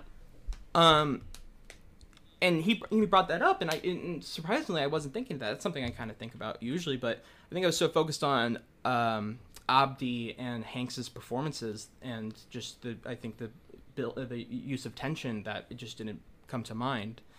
But that he made a good point in that way. How these are the most profession, professional people in the world, and that they fix everything because they're prepared for everything, and they're dealing with the people. Uh, they're dealing with three people who are, you know, uh, not trained, so they don't know what they're doing. And if and that and you know a lot of that is probably very true in a way, like that. You know, it's based off a true story. Obviously, they probably fucked, you know, added a whole bunch of different shit, but that idea but the, you know they are like these people in our military are very well trained. I mean we put so much fucking money in it. But Mhm. that idea that they are this pure unstoppable force and don't make a single mistake and solve problems. And you compare that to Arrival where no they don't actually solve problems. They make things worse in terms of looking for a diplom- uh, you know a diplomatic solution. And this idea that um that again they are also the idea of aggression being the complete incorrect motivator here or in, incomplete or the completely incorrect pursuit uh, pursuit of action Mm-hmm. um I, I that's the stuff that you know this I yeah the hippy dippy scientists and like communicate and people who uh, are communication experts are the people who are going to save us Yeah. not the military not generals not guns it's going to be those people and like you said and hearing that out loud like you said earlier sophie that is a very it's a very optimistic look Yeah. probably maybe too optimistic, but I, I, I- think there's a there's a core there that rings really true, and just feels right. Um, that it's just hard to ignore, and I know people have there's a there's contingent of people who have mixed feelings about Villeneuve, and especially with like the politics surrounding Sicario and stuff like that, which is Mhm. all valid and stuff. But I, I think this film shows that, you know, I I, I don't think he's Taylor Sheridan. I don't. I, I was gonna say, isn't that isn't that more Taylor Sheridan Yeah, politics? Sicario? I think, and I, I and I think I agree. But I mean, there's yeah, there, but, you know, surpri- uh, and also a lot of people just don't really like Villeneuve's direction. I mean, most obviously the heavy majority do Hmm. because he's such a people have he has stands and stuff. Like he's so beloved Yeah. by like Letterboxd and other in like YouTube, film Yeah. YouTube and shit like that. Uh, to a point where it's just like, all right, guys, he's a perfect. Yeah. Um, he's a director. I think he can make a lot of his a lot of his films can feel quite maybe like cold and Yes, and that is the you know yeah which um I think Arrival doesn't feel that way. It's one of his No. I, I feel like it's one of his empathetic. movies. Yeah, most empathetic. You can feel the heart in it. Um but I I do kind of see that kind of critique of his movies f- for everything other than Arrival. Mhm. Um, but yeah, it it's I would say there's a distance with an emotional distance with enemy and prisoners, especially when prisoners need prisoners needs that emotional warmth. Yeah. Um, it fails at that. Uh, I've also heard prisoners being called like an elevated, um, like uh, CSI episode or something like that. Like it's it's like an elevated TV episode, which is funny. Um, but I think with this Blade Runner and Dune, I think he's he's um, uh, learned how to better fuse uh, character Yes. growth and character relationships with these elaborate um, um, crafted worlds. Yeah. Eric and Eric Heisserer were coming from like kind of schlocky B horror movies, What else has he done? right? Like he's not really. Uh, he did. Um, let's see. Uh, it's it was the uh, the thing remake. Oh, I haven't seen Um, that. Lights off, right? Isn't that the one? It was. Uh, Oh, the like- Sandberg thing? Yeah. Oh, he yeah, did yeah. Bird Box. Uh, is that what it's called? Oh boy. Yeah. Yeah, this is not It's a great little bit of, resume. like, yeah, Bird Box, Nightmare on Elm Street remake, Oh. yeah, um, Bloodshot. Yeah, I think I think he just he liked the short story Yeah. and and was like, I feel like there's a way to crack into this, and then it was, it's one of those. Um, I, think he reminds me of like how Aaron Sorkin was introduced to the social network where he's just like what's this book and then it's just kind of like Yeah. was interested in the book and not so much like anything surrounding the story or anything that was related to ted chiang um, writing but um, it this is a really like well crafted screenplay that yeah like sophie said earlier that it's n- it like you don't feel lost and i think that's very impressive like there's there's a there are moments of tension that he finds where uh, these global uh, conflicts are trying to resolve, but you but at the heart of it is Louise's um, uh, emotional Yeah. journey, and those things like coincide well together. But it's never convoluted. Yeah, I also think like Forest Whitaker definitely helps uh, ask the questions Certainly. that w- we're wondering. He's like, "Why Yeah. are you gonna s- just?" Sort yeah, the the audience sort Yeah. he does it in a way cast. that is Who's surprisingly really good at this is overlooked. Forced. Yeah, yeah. Yeah. He does it in a way because it's one of those moments where a lot of times you'll see in those movies where it's just like, oh, okay, this is the time where where the studio made a note saying, hey, can you explain this part? And the Yeah. is like, fuck, all right, sure, uh, you asked this question. In this scenario, it also shows this. I think with Whitaker's performance, but also just the way those scenes are written, is that it shows how the military and military personnel are trained to think in this very ob- obtuse and you know completely un eh, closed viewpoint of Yeah. how is it going to attack or how is it going to use this to attack us what what do we need to know like you know how is this an advantage for them all this kind of like these kind of ideas Yeah. and I think the way Adams also responds shows more into her psychology, uh, psychology, and under also shows why she is the perfect person to be the forefront of humanity. Yeah. Um, so I, I am impressed with that, and also, what the fuck is the accent forest doing here? I, I mean, it's not horrible, but I just couldn't place it. Wait, was he I- doing an I- I- accent? I don't thought that's, it- it- that's not just how he speaks. Well, I it's it's super more sped up. He doesn't talk that fast. yeah, yeah. I don't know. I, I don't think he's one. He's a stranger to uh, accents that that feel Oh, no, out of the not- ordinary. not, It- you know. Uh, I, you know, I'm just gonna I'm just gonna say. Jyn, Uh, have you come to kill me, Jyn? uh, was I gonna? s- Yeah, uh, um, I agree with that. What was I gonna say? You have Um, betrayed me. Uh, he's yeah, he's always amazing. Um, yeah, really consistent. you uh, also, I guess it's also just like comparing his performance in this to like Ghost Dog. It's just like, and obviously completely different approaches, but they just do not sound the same, and their speech patterns are way different, like way different. Yeah.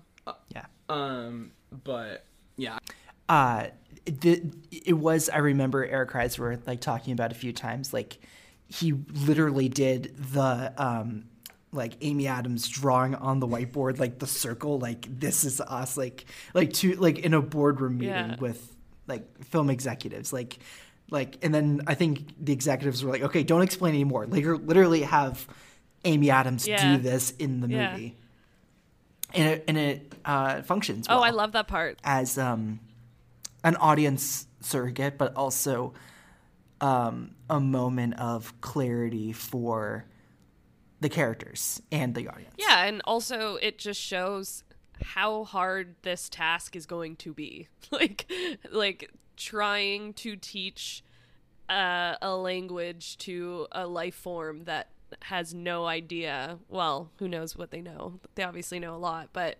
just it, it's just so big the the task that Amy Adams has to do, um, and I feel like that moment really just like puts it into perspective. Um, I also think just like linguistics is so cool. like I think that's It's so such a- cool. And maybe that movie, such- maybe the movie kind of glorifies it into being much cooler than it is, but it's still pretty cool. I, I don't I think it's just that cool. I it's just like language really is just like the you know it's it's it's us. It's our it's society, it's culture, it's everything. So um yeah, I, I think that's why I, I really love this movie too, because it kind of just like gets your brain thinking about those larger kind of questions about language and communication. Dreaming about the dreaming in the way that it, like the language you speak is an insane concept. Oh, 100%. Um, and the the way they they talk about linguistics in the film always, um, yeah, like e- like it's not, you know, in a traditional sense, sexy, but it is uh, intriguing because you see people, even if um, Donnelly is a, uh, a physicist, like it is people who are good at their jobs working um, at a at a heightened state. Yeah. Um, and it's and I always it always gets me in the montage, um, like when he explains like using both hands to complete a sentence Yes. and you start at, at both ends of the Yeah. sentence and knowing what you need to write and how much space you need like that's such a that's such a cool way to explain that It is wild. And it is wild to think about what how language is going to evolve in 3000 years because I think that's Right. that's when the the aliens are going to need us. Um yeah, it's just it it's yeah, it, it kind of like melts my brain trying to think about I mean, those the, kinds of the whole idea of language. i guess dune kind of answers that of being able to understand a language is as of, is to understand a different approach to time. I mean, it's endlessly interesting that approach, like that idea. Um, Yeah. and it's really awesome that this movie uses that like Louise's ability to see into the future, not to make like there's no shot of her like when she's like 80 looking at you know the future of the world or there's not like she's not able to see 3000 years of the future she it is complete her besides like one or two scenes her looking into the future is completely grounded into her daughter and her personal life Mhm. it gets to the emotion of her character rather than oh what is the world going to be like? You know it's it could have easily been into that because that's such the that's probably what like you would think audiences would want to know is Yeah. like ooh, what's the future? Is it going to Yeah. be terminator or is it going to be a utopia? Who knows? Um like it it gets to the it realizes that that's not really the important part and that also doesn't really drive that idea doesn't drive her actions. What drives her actions are what she believes in but also what she is fighting for and what she wants to preserve and also the Mhm. decisions she has to make with this almost it, she says it's a gift. It's more like a curse. Yeah. um and how this is going to change her entire life. And what is it even to what is it even to live like that? Yeah. um it's it's really like those moments are really really impactful. And i think it's done so flawlessly. I mean i think the editing here is superb oh, Um, the I editing is everything in a way. It, it, Absolutely. The story. Yeah. it's um it's uh i was uh denis villeneuve's uh um collab frequent editor joe walker who also cut blade runner and you know Sicario. bradford young was the dp for this and bradford young shot I mean, this because roger deakins was superstar. shooting hail caesar at the time yeah um, this movie looks amazing uh, denis villeneuve credits seeing david lowery's ain't them bodies saints Mm. and wanting to work with bradford young and if if you guys have seen uh, ain't them bodies saints have like very much like like the way you can definitely see comparisons like the way that he uses natural light and the way that um, he has he uses shadows uh, very It is wild. I do think like Villeneuve is like one of This movie cost forty-seven million dollars. That's crazy. That's so cheap. Look at all of the movies that have been made for That's crazy. 150 This million movie looks so good. It's wild. What? Four of them maybe look better in the last 20 years. Yeah. The total box office is two hundred mil. Like that's It that's really Yeah, crazy. he's like one of like the best directors out there who's able to work with VFX in a way that makes it feel extremely grounded in reality. Yeah, because a lot of this was done practically, Yeah. so, so it wasn't Blade Runner. Yeah, it's Yeah. It, it just his balance of VFX and and practical has always been so great, um, especially in Blade Runner, especially in Dune, um, and I think Mm-hmm. kind of Arrival let him kind of hone his skills in that sense. Um, because it's still like a massive project, but it's, you know, smaller in scale compared to Blade Runner and, and Dune for sure. I, I, I think it's just really. I mean, I like. I, I think Dune's great, and I think it looks great, but this looks better than Dune. I mean, Yeah. It's doing mm. I- it- less. It- it's true. It's very true, and it's working with a lot less effects and things. But like, I just, I, I, I don't know. I think the atmosphere used here and how it makes this field in Montana so breathtaking and so engaging, and also with that stark contrast with that field to the ship is just. It's all really Mhm. well done. It's comp- compositioned really well. I mean, there's this Yeah. shot of them coming up in that like um, lift or whatever, Yeah. and it's a, a God's eye view, and it shows like that great bright green at the bottom, and the Mm, and they're yeah. covered in shadow Yeah. and ever surrounded by black. Yeah. And it's just a real, and those are just those moments where I'm just like, Jesus Christ, this is amazing. Yeah. Yeah. He's so good Um, at scale too. Like you feel Yeah. how big that ship is and you completely Mm-hmm. understand visually um like where you are and what it would look like in real life and yeah, I've always found that he's he's good good with kind of making the scale look look accurate. Yeah, but it, and it's scale in both ways. That's the that's the uh, um, you feel like there there's much much more going on outside of the frame. Um, there's much more going on uh, within the small military base that's surrounding this one ship in Montana. But then like insular, with then going on uh, that's uh, going on with Louise whenever she's looking in distress Yeah. and uh, and overwhelmed. Um, uh, I just, I just, I love it. Kind of, remi- I mean, to bring up Ex Machina again, it kind of reminds me in the way I just love the look of these aliens. Yeah. It's just, it's fucking cool. It's so good. Uh, this, this, it's the way that like, I think, I think I was a little scared of it, not in the way that it's like horror scary, but it's just like an overwhelming Yeah. sight when you first see Yeah. it, um, especially in theaters with, with that, um, uh, you know, with that size. Um, yeah. but but now it's just it's uh, it's it's the way where it's like the emotion of the movie is overwhelming.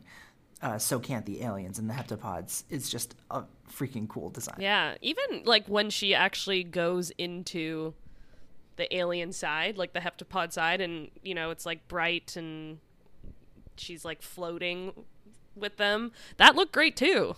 yeah, it yeah it's um good movie. Uh, this episode is coming out after we cover Swiss Army Man, Okay. and on that, our guest uh, makes the case that 2016 is the best film year of the decade. Would you agree? Um, ah, just 2019 is just so good. I don't know. I um, I think my Putting on the spot. I my know. vote would be 2019, but 2016 is a very close second. I'll say. It's it's so good. My friends and I um during the pandemic uh just so we had something to do would do uh, brackets for every every year of of the 2010s actually and uh, i remember Ooh, fun. 2016 yeah it was actually really fun 2016 was definitely one of the stronger years there's one year that's really bad i think it might be 2012 2012 or was not good. 2011 Yeah. Oh well, both of those. I and I think I I think it's 2012. I, I liked I quite liked 2011. Yeah. I don't I, I, I don't much like 2014. But Yeah. I think 2014 is like very top heavy. Once you get to like like I like maybe eight or nine movies that like that are genuinely great, but then it starts to like really steep down. Uh, 2014. I, I mean, Dread came out in 2012, so it's hard. So that's one. That's one point against it. Um, because that that movie is a masterpiece. That's cheating. Uh, It's yeah. cheating. Um, or did it come out in 2013? Oh, I would be such a fraud if I got that wrong. That's like one of my favorite movies of the decade. Don't second guess I think yourself. It was 2012. Okay. Right. Yeah. Um. Yeah, 2016. It's just Moonlight. This, but like I don't know. 2017 and 2019 are also such big bangers. I mean, 29 Mm. like 2019 is like Parasite, Portrait of a Lady on Fire, Ad Astra. Ad Astra, Uncut Gems. Oh, Souvenir. Oh my god, Uncut Gems. Yeah, it's just like banger after banger in 2019. Irishman. Yeah. And like also the right movie won the Oscar. Like that 2017, Get Out. I mean, this Lady year Bird, also. Um, Dunkirk. 2017 is my choice. Right. Oh, really? Yeah. Lady Bird is very good. Oh, 2019 has Little Woman too? Uh, no, it's definitely 2019. yeah. It's definitely 2019. I'm so sorry to say. No, I, I love I love hearing everyone's Yeah. answer. Yeah. No, that's cool. Yeah. My pick for most overlooked is 2010. I think. Is, that the social network? Yeah. Yeah.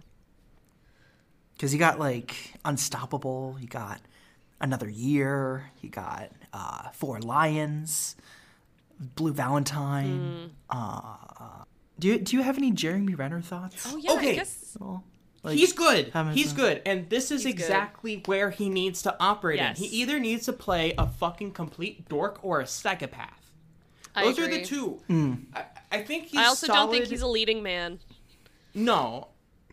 Which No, he wasn't I really. think- I, I feel like he was like a secondary character. In, like he was he was number two in this. Um, and Yeah, I think yeah. it, that that's where he belongs. he needs an approach. He needs some. He needs a way to get into the film. Like him being like a stick in the mud in the Mission Impossible works works pretty well. Him being a complete fucking like psychopath in the town works really well. Um, Oh, yeah, him Town. being a complete dork in this works really well. Um, I, I think it when you get that leading man and that more like just kind of bland, nondescript characters is where he struggles with. Like, I don't like the writing for Hawkeye does not do him any favors. He was okay. He was like decent in the the show. He was fine. Like they gave him kind of something to kind of hold on to, but everything else, it's like, Mhm. and he's like better in Ultron. But again, there's just these moments where it's just like. Ah, there's just not you can't it's hard to really hold on to something where so much of that dude's story is just cut into pieces Yeah. um i think late i think in like mission impossible fallout he's fun but there's nothing there's no real character there besides there's like a one moment where Mhm. he kind of calls out ethan but again it's just not he's not working with a lot uh, we covered Bourne Legacy um he has the, he has moments um i think he works somewhat well in the film but again that character is so bland and so nondescript that there's really nothing for him to do Yeah. um and also just He's been underserved plenty of times. and I think that's the. He's also. I mean, obviously he's a weirdo. We all know this, and he has a concerning history. Blah blah blah. Whatever. Um, but I do think he Does he? I, well, I mean, the app and all this. The, the this is doesn't matter. Um, but I think. I think he's been underserved a lot. Um, his strengths have not been used properly. Um, Mhm. but I do, in, in, in a way, similar to Adams. Um, but I do think he is a really solid actor who's given some really solid performances and has been kind of a scapegoat for that. He's not a leading man because obviously he really isn't. But I still think though that he's not like a no offense to like Taylor Kitsch or like Sam Worthington. Well, then again, Sam gave a great performance last year. Um, but I, I, you know, these kind of like nothing actors. Uh, Yeah. You know, Liam Hemsworth, if you will. He is not on that level, even kind No. even kinda. No. Um, he the leading man thing didn't work out. Um, Hawkeye was fine or whatever. It was okay. But like the thing is, no one comes watching that show. No one comes out of that show thinking Renner was amazing. They were like, oh, Hailee Steinfeld is such a joy. That's it. No Yeah. one really. That's that's the only thing people take away from that show. Uh, which He's is- not is naturally charismatic, you know. So you kind of need to give him a role where he he just needs to where he doesn't go to work have and to do, do it. that. Exactly. Yeah. exactly. Like he's dorky in this, but that almost makes him more charismatic than anything else. Like Yeah. in like uh, like when he Mhm. like laughs about science or like he's like get blown away. That you know there, there's a charm to it. Maybe not charisma, but charm. Yeah. And and and and him in like um the town is like it's intimidating because he's such a loose cannon. Also, there's this again. It also works with his connection to Affleck, but he is also again not trying to play like you know the, the the charming psychopath. He's just playing like the real an actual like, psychopath. r- right. Yeah. It, it, it reminds me a bit of why we thought he was a bit of a revelation in uh, The Immigrant. It's almost as if, like, when he takes on these uh, character actor roles. And he's actually charming The in roles that. that aren't- He, he is like the char- Yeah, charming musician. yeah, really great turn. He's Mhm. not, but like you said, he doesn't Um, have to be charming for the entire fucking film. Mm-hmm. Yeah. Like the like uh he has that moment when he's like pop the champagne I just solved this equation. It's like okay, like what do you like you're such a Yeah. nerd. Like, you can't um or like naming the aliens Abbott and Costello is like sort of like a dad joke, I guess. Yeah. Um which um yeah, and it's it, it's it's in those moments that he really sells. Uh although no one can sell let's make a baby. Yeah. like that's that's a bit of a, a bit of an awkward moment. Yeah, yeah. No, I liked him. I um I do think he could probably have been replaced with someone else and the movie still would have been great as long as Amy Adams was in it, but I do think he totally understood the assignment and um I have no complaints about him in this movie. Yeah, I, I, I, I like him. I like him a lot. Um, I think he's just. I think he's underutilized a lot. Um, I don't think I've seen him give like a horrific performance. Um, I just, yeah, I, I, I, I also, yeah, and he also when he works with good directors, it usually works out. I look forward to. I think when he's getting, since he's getting older now, um, I think he's gonna be more into like get kind of comfortable in that character actor realm. I mean, obviously he is, I think, terrific in the Hurt Locker. I'm insane we haven't brought that up. Um, Right. because that's his performance, and again with Bigelow, but he's also again he's he's playing kind of a psycho in that, and it's like, it's just very specific approach to a character. This like thing that he can hold on to. Okay, this dude's like a fucking dare like death wish fucking psycho that everyone is like d- despises.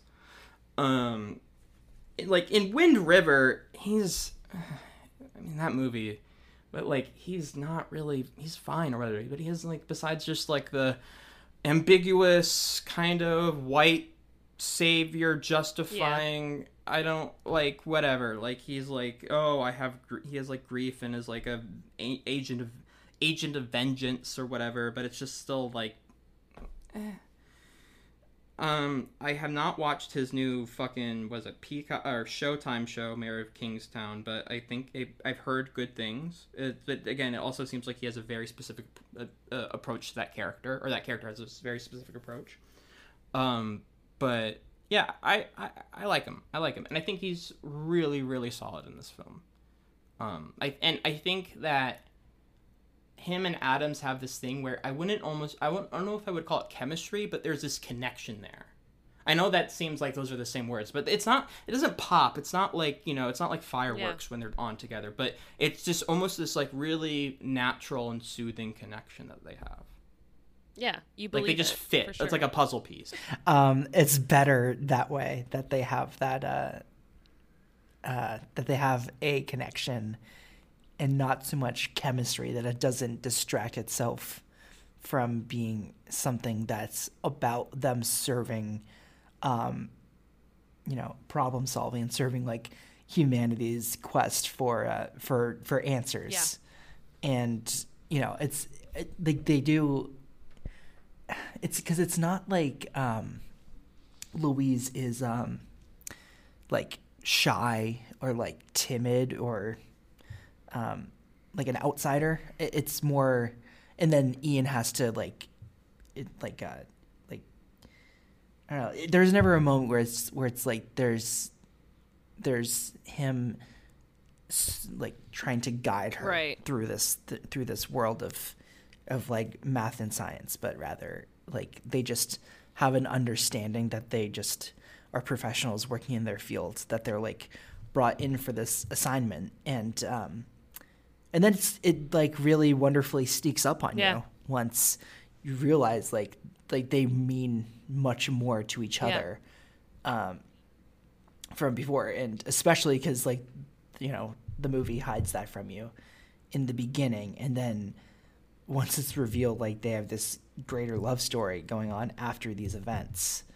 um it, it's it's like they're yeah you you really see like their relationship when they first meet and uh when uh like they have their the moments alone like it's much it's much it's much like it, it takes on whole a whole new Yeah. meaning as uh Ian is someone that isn't like it, he like Renner plays it in a way that's understated for him that's atypical uh, for him as an Yeah. actor. Yeah. None of us have the app. No, no, no, no. No. Um. Yeah, I yeah. I, I sh- quick shout out to Michael Stuhlbarg. Just Yep. solid performance, and I think he works so well as. Again, there's a, he is one of those characters that, you know, has somewhat of a personality, but also is one of those like rep like symb- symbolic characters of the C- like CIA mentality and like just the Mhm. questions and like statements he says like it's very much that like he represents that type of perspective in our world in this you know c- hyper paranoid militarized how does this hurt us how does this and he's not like and he doesn't make like horrible points it's not like he's saying anything that's incorrect but it's just this approach that can that Yeah. at times she's just like why am i talking like she says why am i talking to this guy um which is I, I love this movie. It's not very funny. There's not like a lot of laugh moments. I mean, I don't think Villeneuve could knows a joke. Um, um, but like, Well, th- it is funny that that you say that because like there are moments when Renner and Adams like he does have like like a sense of humor uh, that that comes across, and it's a bit of like the way that people talk about Nolan.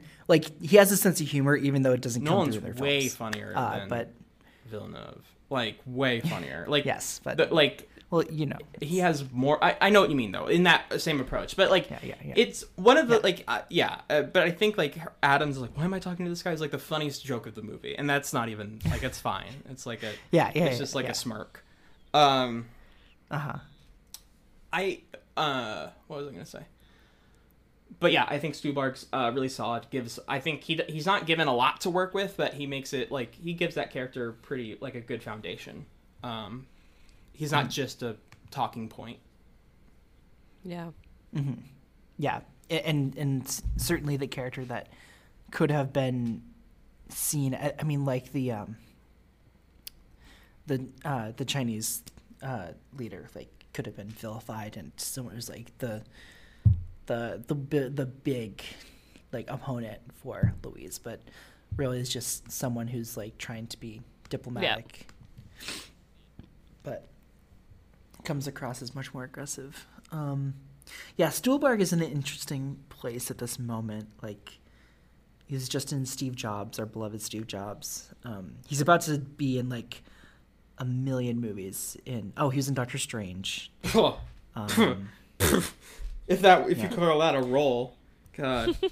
yeah, no, I don't. I'm just you know going through the. Uh, well, because Doctor Strange is also like in theaters. So you could have a Doctor Strange, uh, uh, Michael Stuhlbarg uh, double bill because I think Doctor Strange and Arrival were in the in cinemas at the same time. Um, but yeah, 2017 is when he really pops off, and it's like, oh, who's this character actor who's like really talented? But um, yeah. Uh, do we have any more? Do we have any more thoughts on on Arrival? I think I got it. Yeah, we went through it. Good movie. 10 out of 10. I think we've got Five out of five. I think we went, went through everything. Yeah, no complaints. No complaints here. Um, do you guys remember, like, you know, I guess one more thing, like, Amy Adams, of course, famously missed out on Crazy. Best Actress 2016, Crazy. which is really, which is really weird. It's wild. because she got like so many precursors. It's wild. And of course, like like this movie is in picture, director, screenplay, editing, and then Mrs. Acting. She is the Which fucking like, picture. cle- like the Academy, she clearly they clearly love the movie, which gets me. Like, and the acting branch didn't. Like it's uh, yeah. Was I it even know, that it's- it's- competitive? It would make sense. I Emma. S- I, I was I gonna I was gonna quiz you guys. Emma I was gonna quiz you guys. Stone Like won. who was Right. who's up? Yes, Emma Stone won. That's one. Naomie Yeah. Harris was in Can supporting. you guys name the other? Yep. Who the fuck else? Um, Oh God. I just want to say Felicity Jones, even though I know that's not true, just because she that was when she was like an actor at that time. Uh-huh. Instead of I know I don't think I don't remember the last movie she was in. Um, I think she only had a Monsters Calls in Rogue One, so I don't think she was in it. Um, I literally can't think of it. Me neither. I don't. What is Mm-hmm. it? Just like a forgettable year? It's it's actually an all right year. I don't mind Oh, these, but Michelle it's a bit of like a random assort. She's also in Oh, she supporting. was supporting. yeah, it's Emma Stone in La La Uh-huh. Land, Isabelle Huppert in Elle, Meryl Streep in Florence Foster Jenkins. She can sing.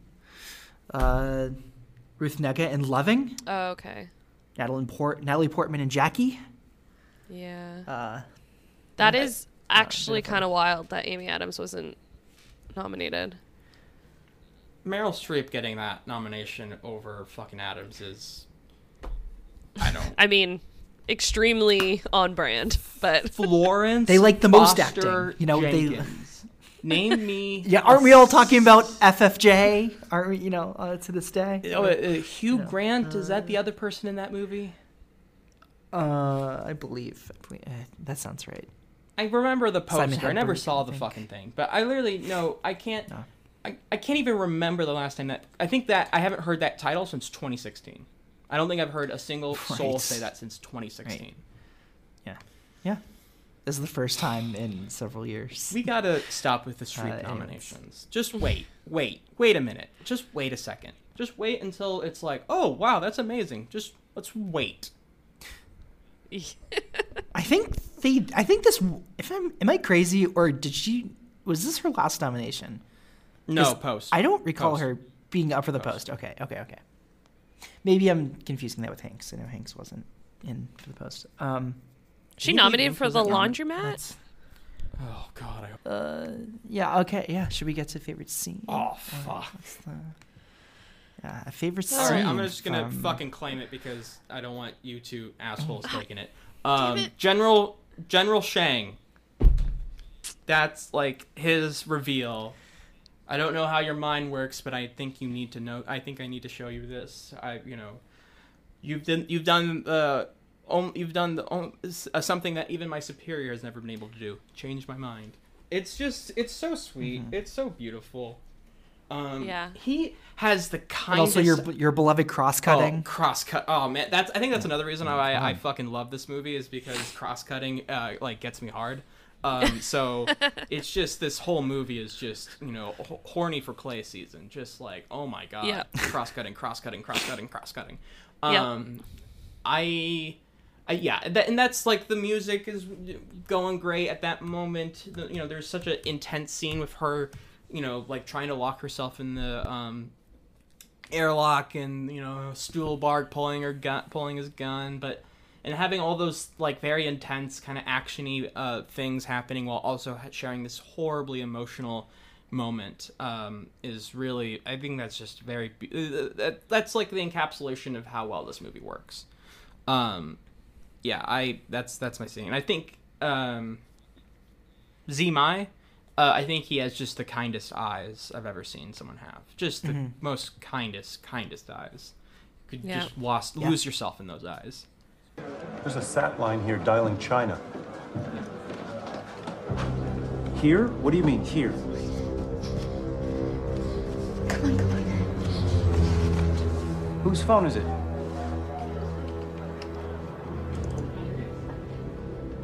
It's your phone, sir.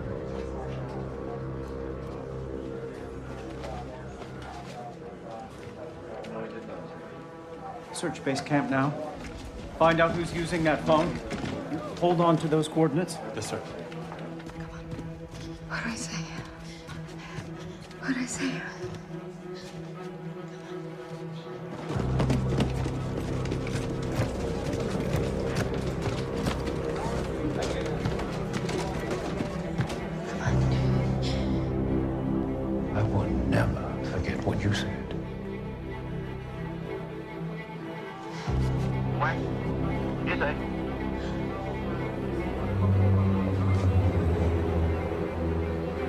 told me my wife's dying words.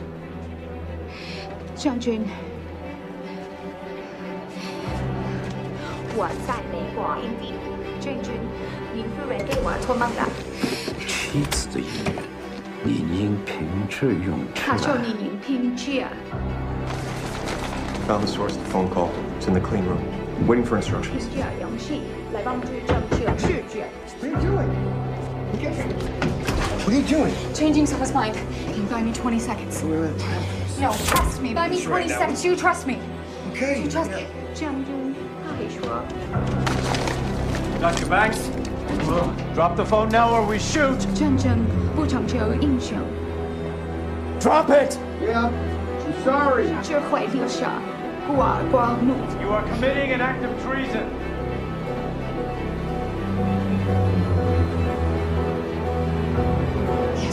Drop it! It's done. I'm done.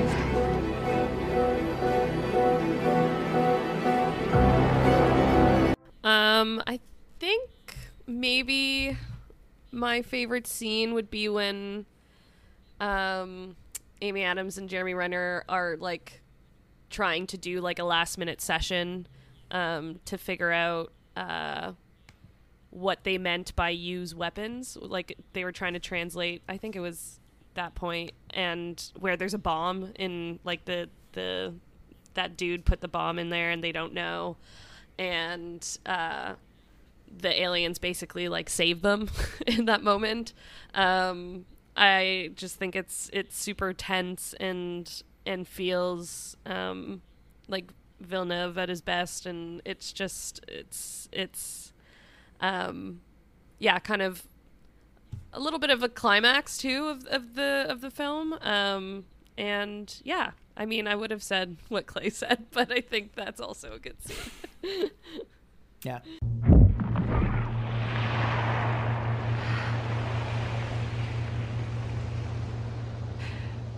I can't do it with both hands.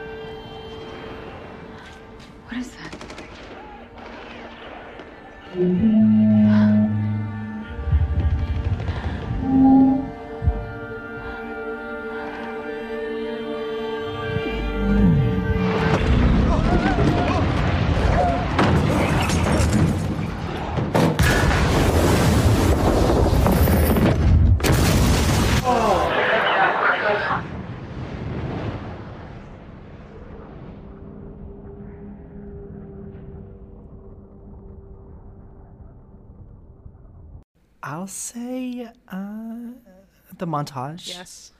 I I I like you know uh, the sultry narration from uh, from Jeremy Renner. Yep.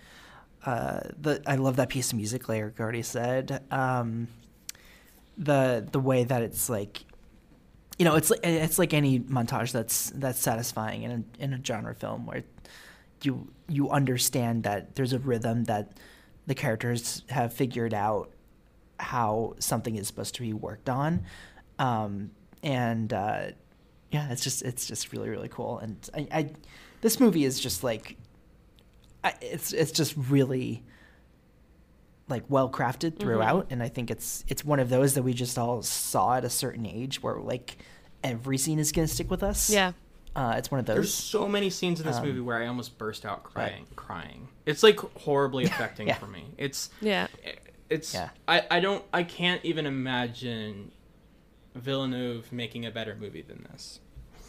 I just don't really see it happening. I, I I- Let's wait till March. I really you know? I mean Dune Two could could be something I like a ton of his movies. Um, I mean, I, I love uh, Blade Runner 2049. Uh, I love Enemy and stuff, and I, I think Dune's great. And uh, but I just I don't see it happening for me. It's just Yeah, this one's special. This one, Yeah. this one's special. Yeah, but I mean, uh, would be interested to revisit someday someone choosing prisoners and Sicario, especially. Oh, you haven't done see how Sicario those- yet? Those politics. We haven't. We we've we haven't. I'm yeah. Um, I feel like that'll I'm sure that'll be a someday, good But pod. those feels like, yeah, those will- yeah, it will be a good pod. Here are some of the many things we don't know about heptapods. Greek, hepta 7, pod, foot, 7 feet, heptapod. Who are they? Trying to answer this in any meaningful way is hampered by the fact that, outside being able to see them and hear them, the heptapods leave absolutely no footprint. The chemical composition of their spaceship is unknown. The shell emits no waste, no gas, no radiation. Assuming that the shells communicate with each other, they do so without detection. The air between the shells is untroubled by sonic emission or light wave. Are they scientists or tourists? If they're scientists, they don't seem to ask a lot of questions. Why did they park where they did? The world's most decorated experts can't crack that one. The most plausible theory is that they chose places on Earth with the lowest incidence of lightning strikes. But there are exceptions. The next most plausible theory is that Sheena Easton had a hit song at each of these sites in 1980, so we just don't know. How do they communicate? Here, Louise is putting us all to shame. The first breakthrough was to discover that there's no correlation between what a heptapod says and what a heptapod writes.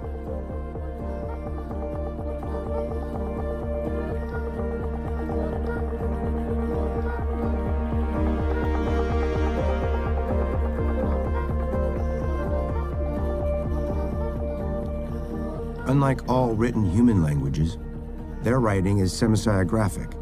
It conveys meaning, it doesn't represent sound.